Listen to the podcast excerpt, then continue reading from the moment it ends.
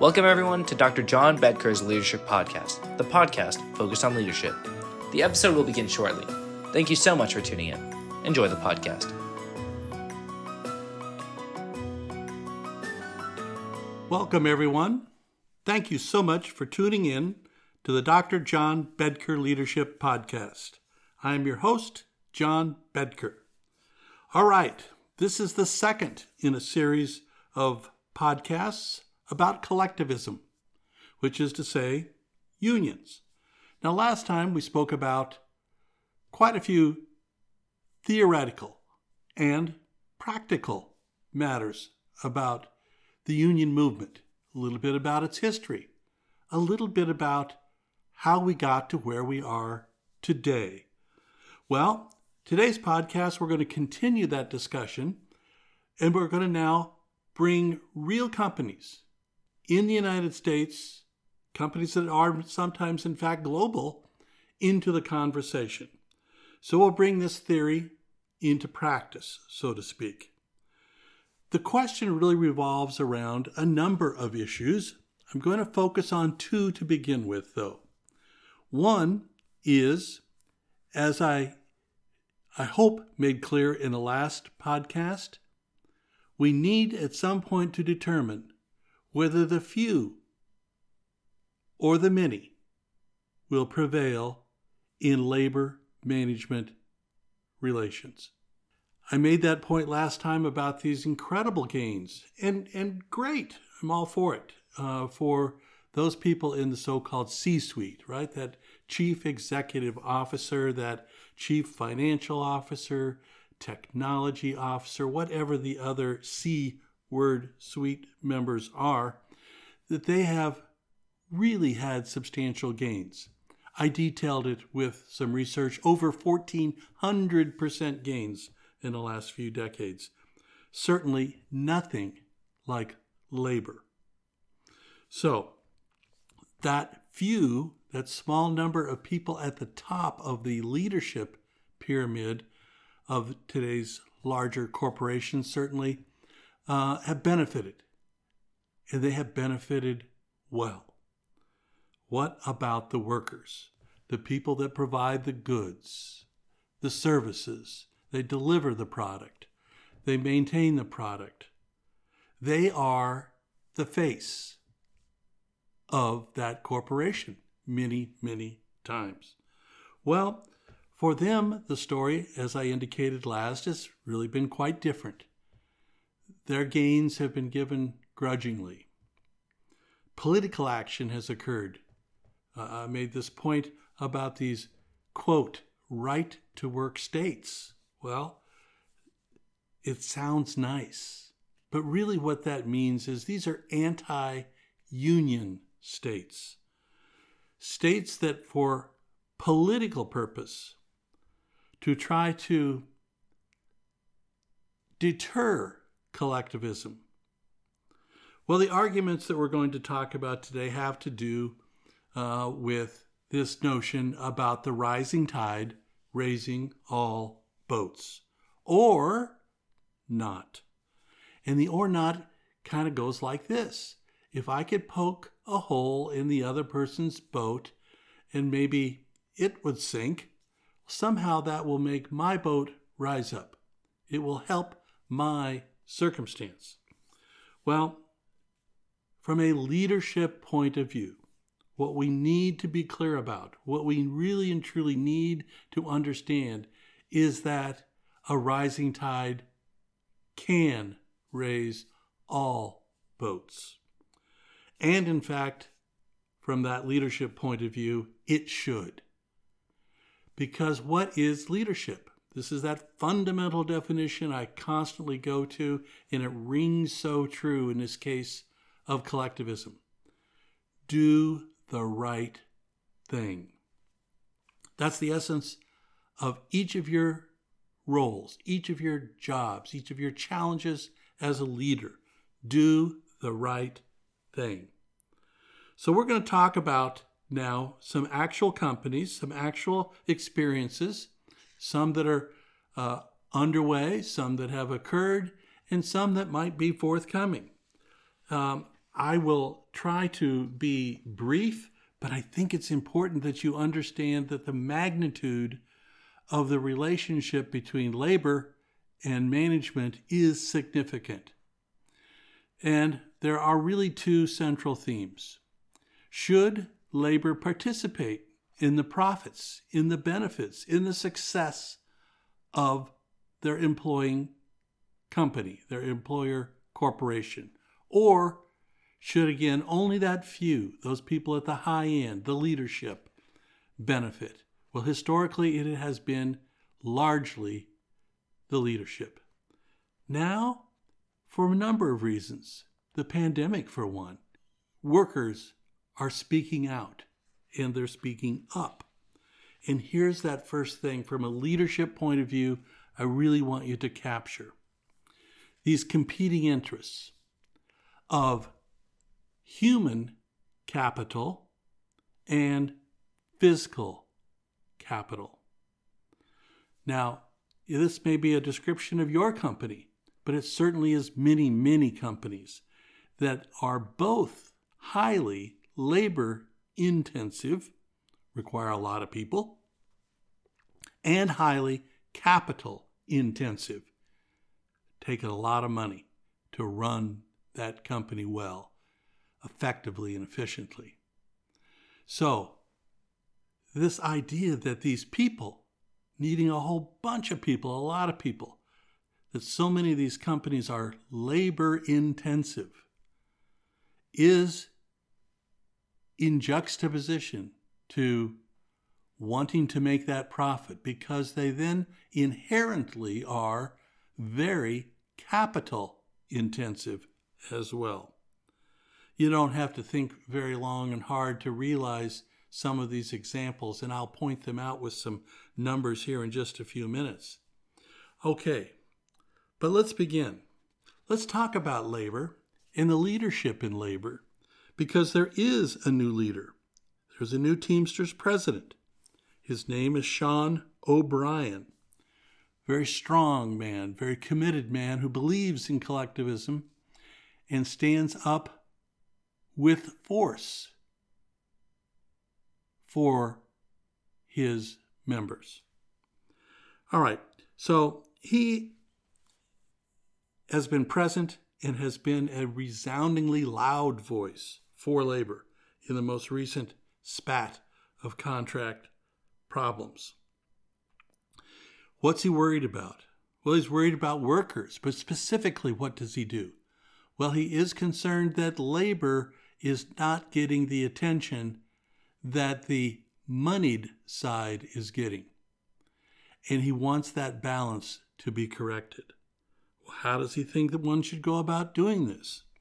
And I want to talk about one area in particular, and that is the two tiered wage system.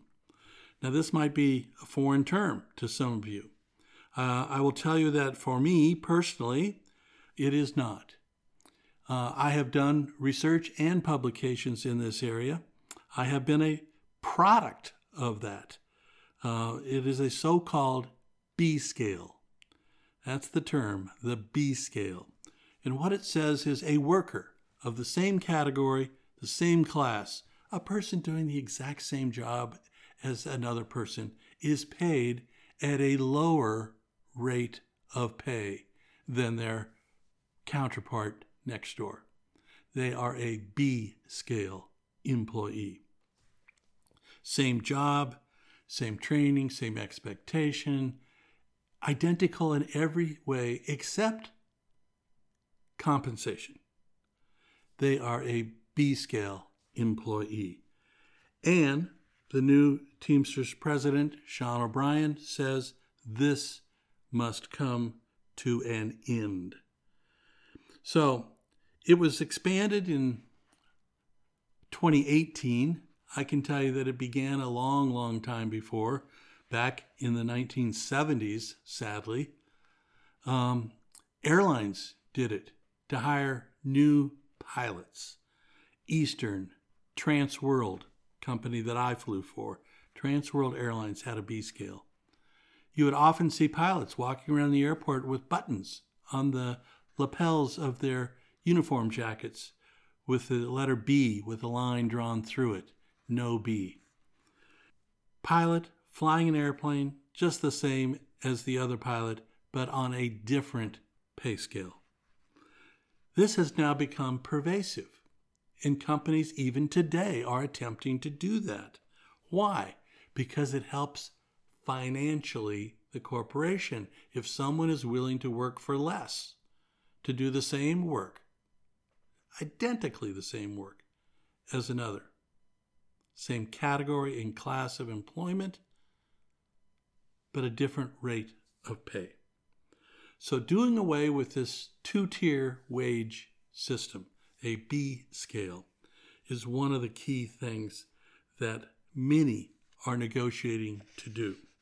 So, what about the numbers? Let's bring that data in, thing I believe is so important. Well, we're going to talk about UPS here in just a little bit, but the United Parcel Service has about 340,000 package car drivers and workers at UPS. Wow, quite a large number.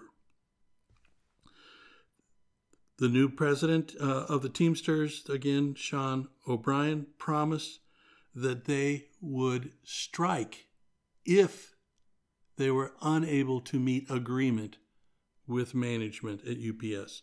I'm going to talk more about that. There's actually a bit of good news in that story. The auto industry.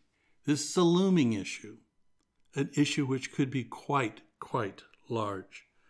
The big three, I think most people know who they are Ford, General Motors, his last name may be not as well known, Stellantis, formerly known as Chrysler. That's the name most people know. Well, those contracts, 150,000 auto workers, is set to expire on the 14th of September.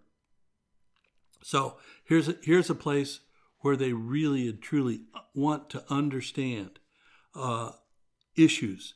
Certainly, that two tier wage and benefit program that I've spoken about uh, moments ago is on the table for them. New hires starting at just $17 an hour.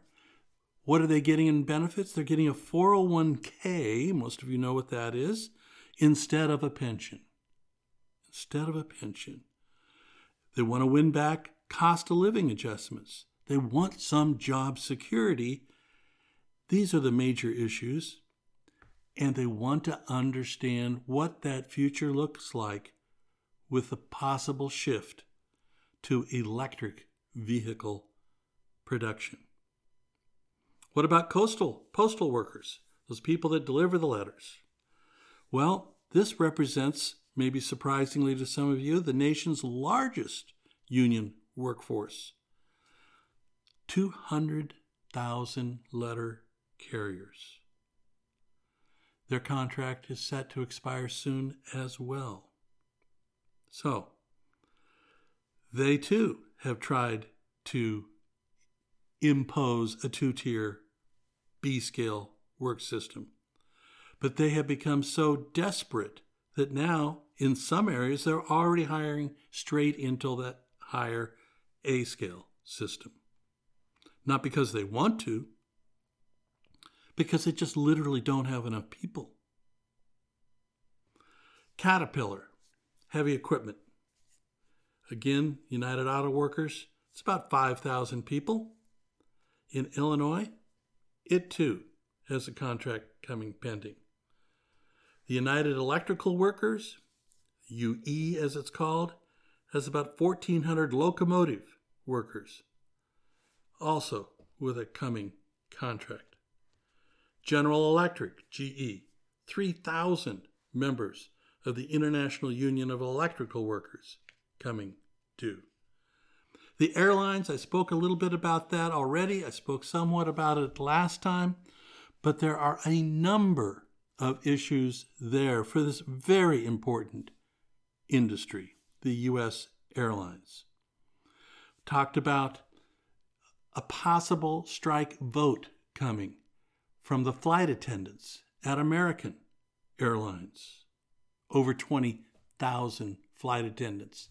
And in a sense, as important and huge as that is, it doesn't matter because they could shut down American Airlines, the largest carrier in the United States.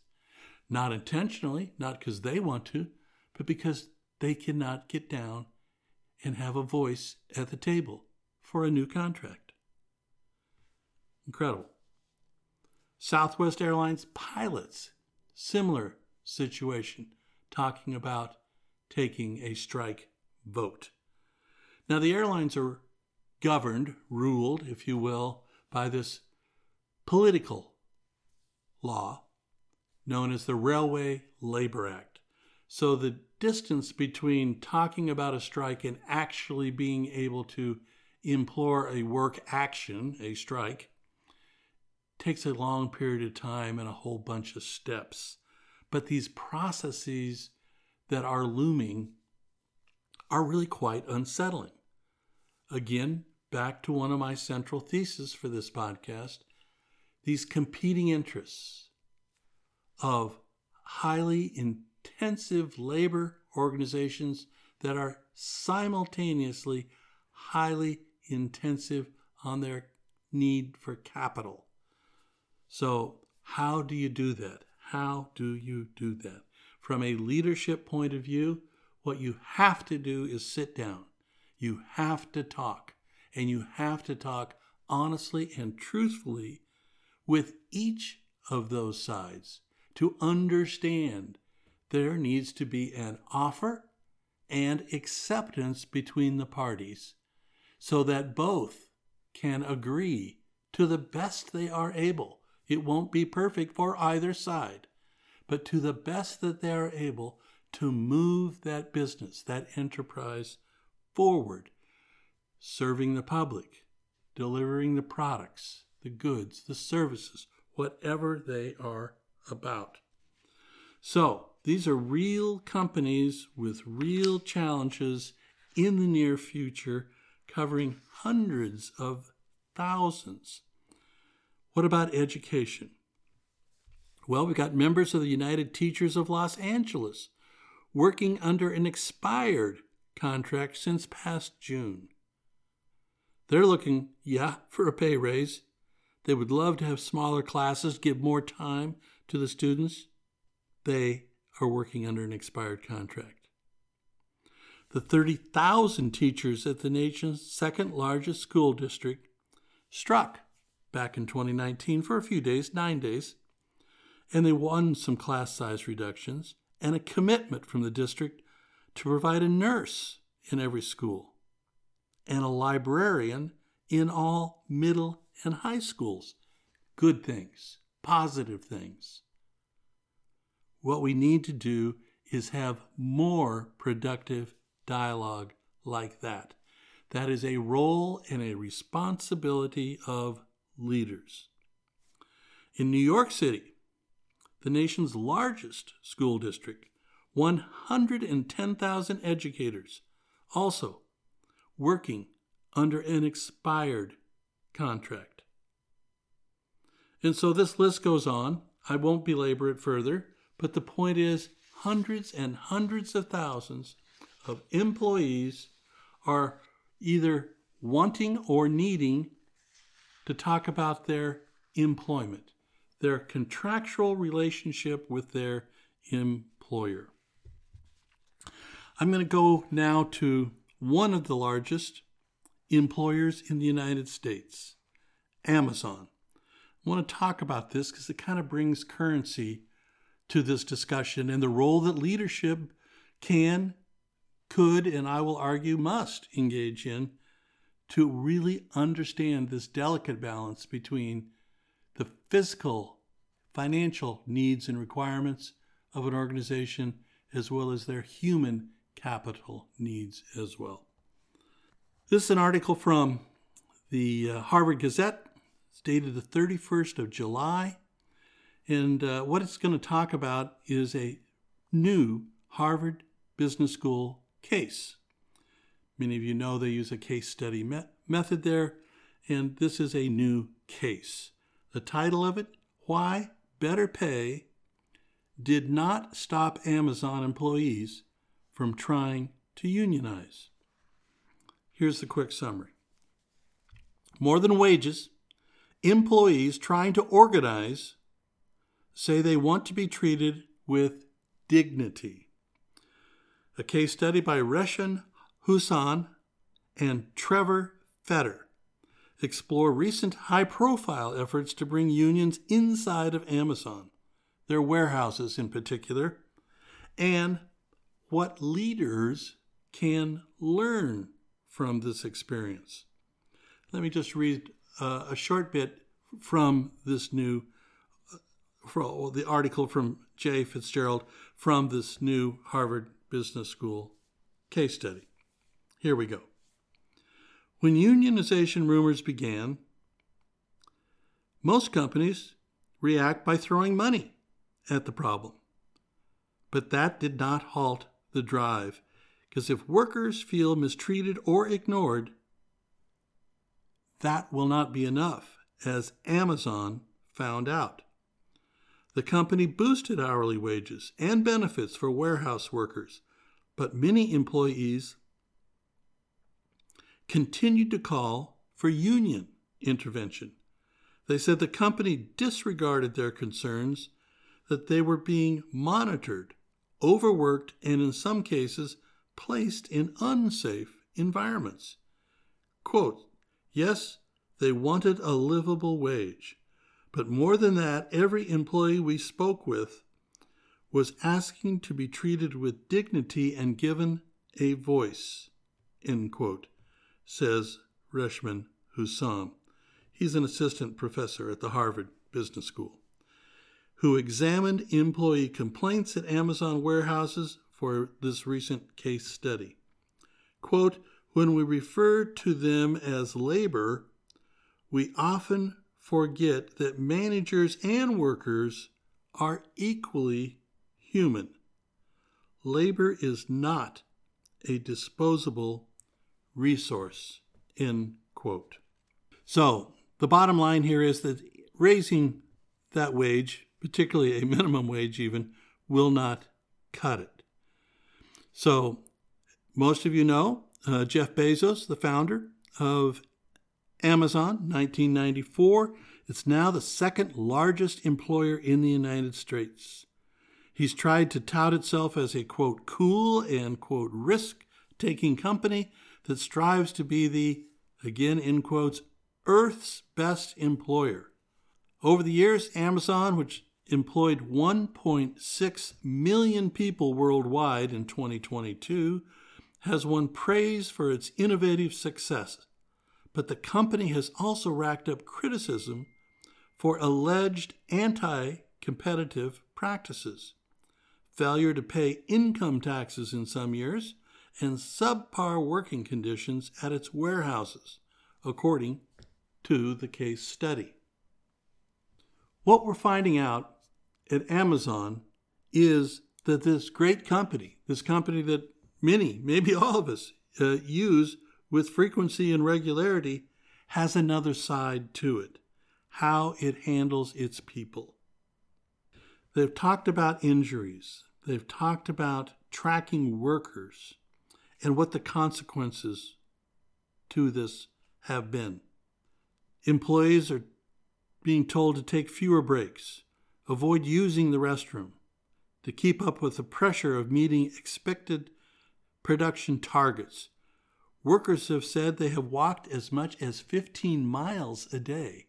I think about these large warehouses and walking here and there and everywhere, and I'm wondering, wonder how much that would be. They've actually tracked it and shown some of these workers have walked 15 miles in a day.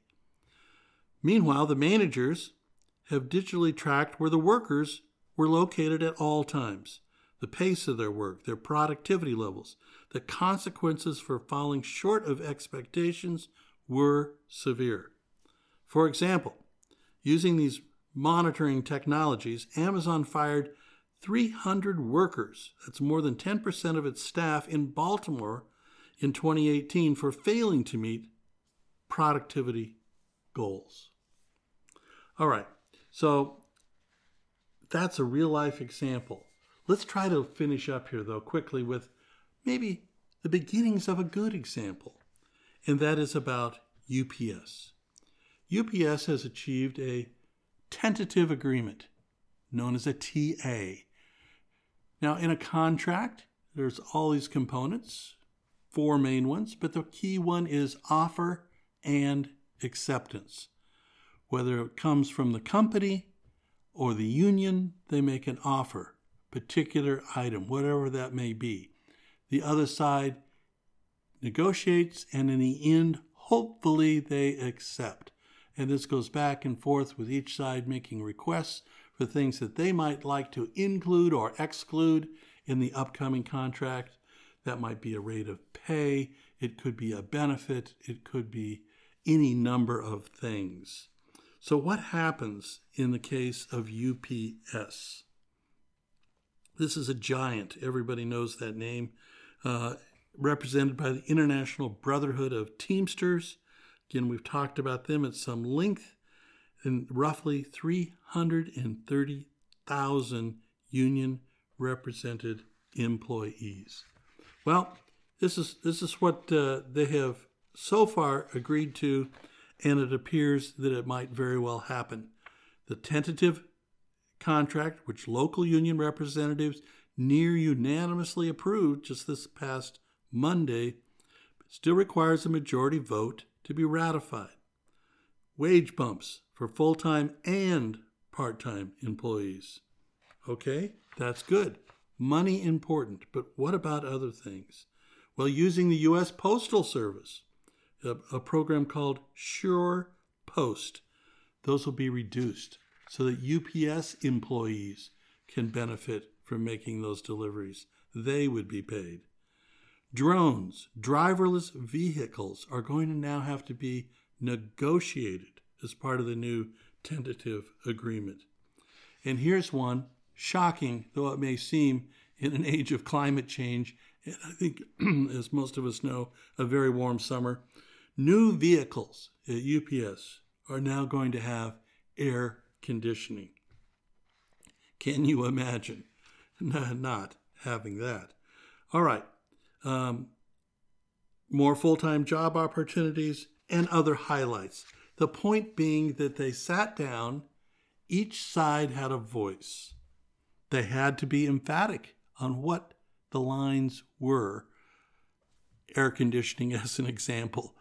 Um, but in the end, they did reach offer and acceptance between the two parties, the company and its union members. So that's a good story, one to finish on.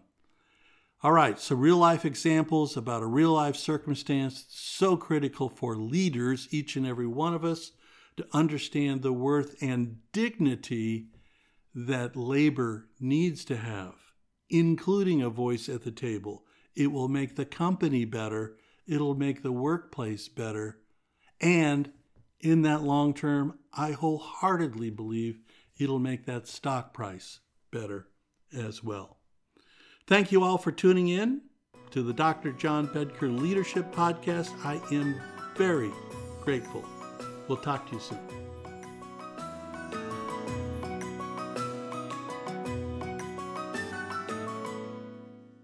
Thank you for tuning in to Dr. John Bedker's Leadership Podcast. We hope you enjoyed this episode. Please tell your friends, and of course, please follow our podcast and subscribe. Thank you again for tuning in.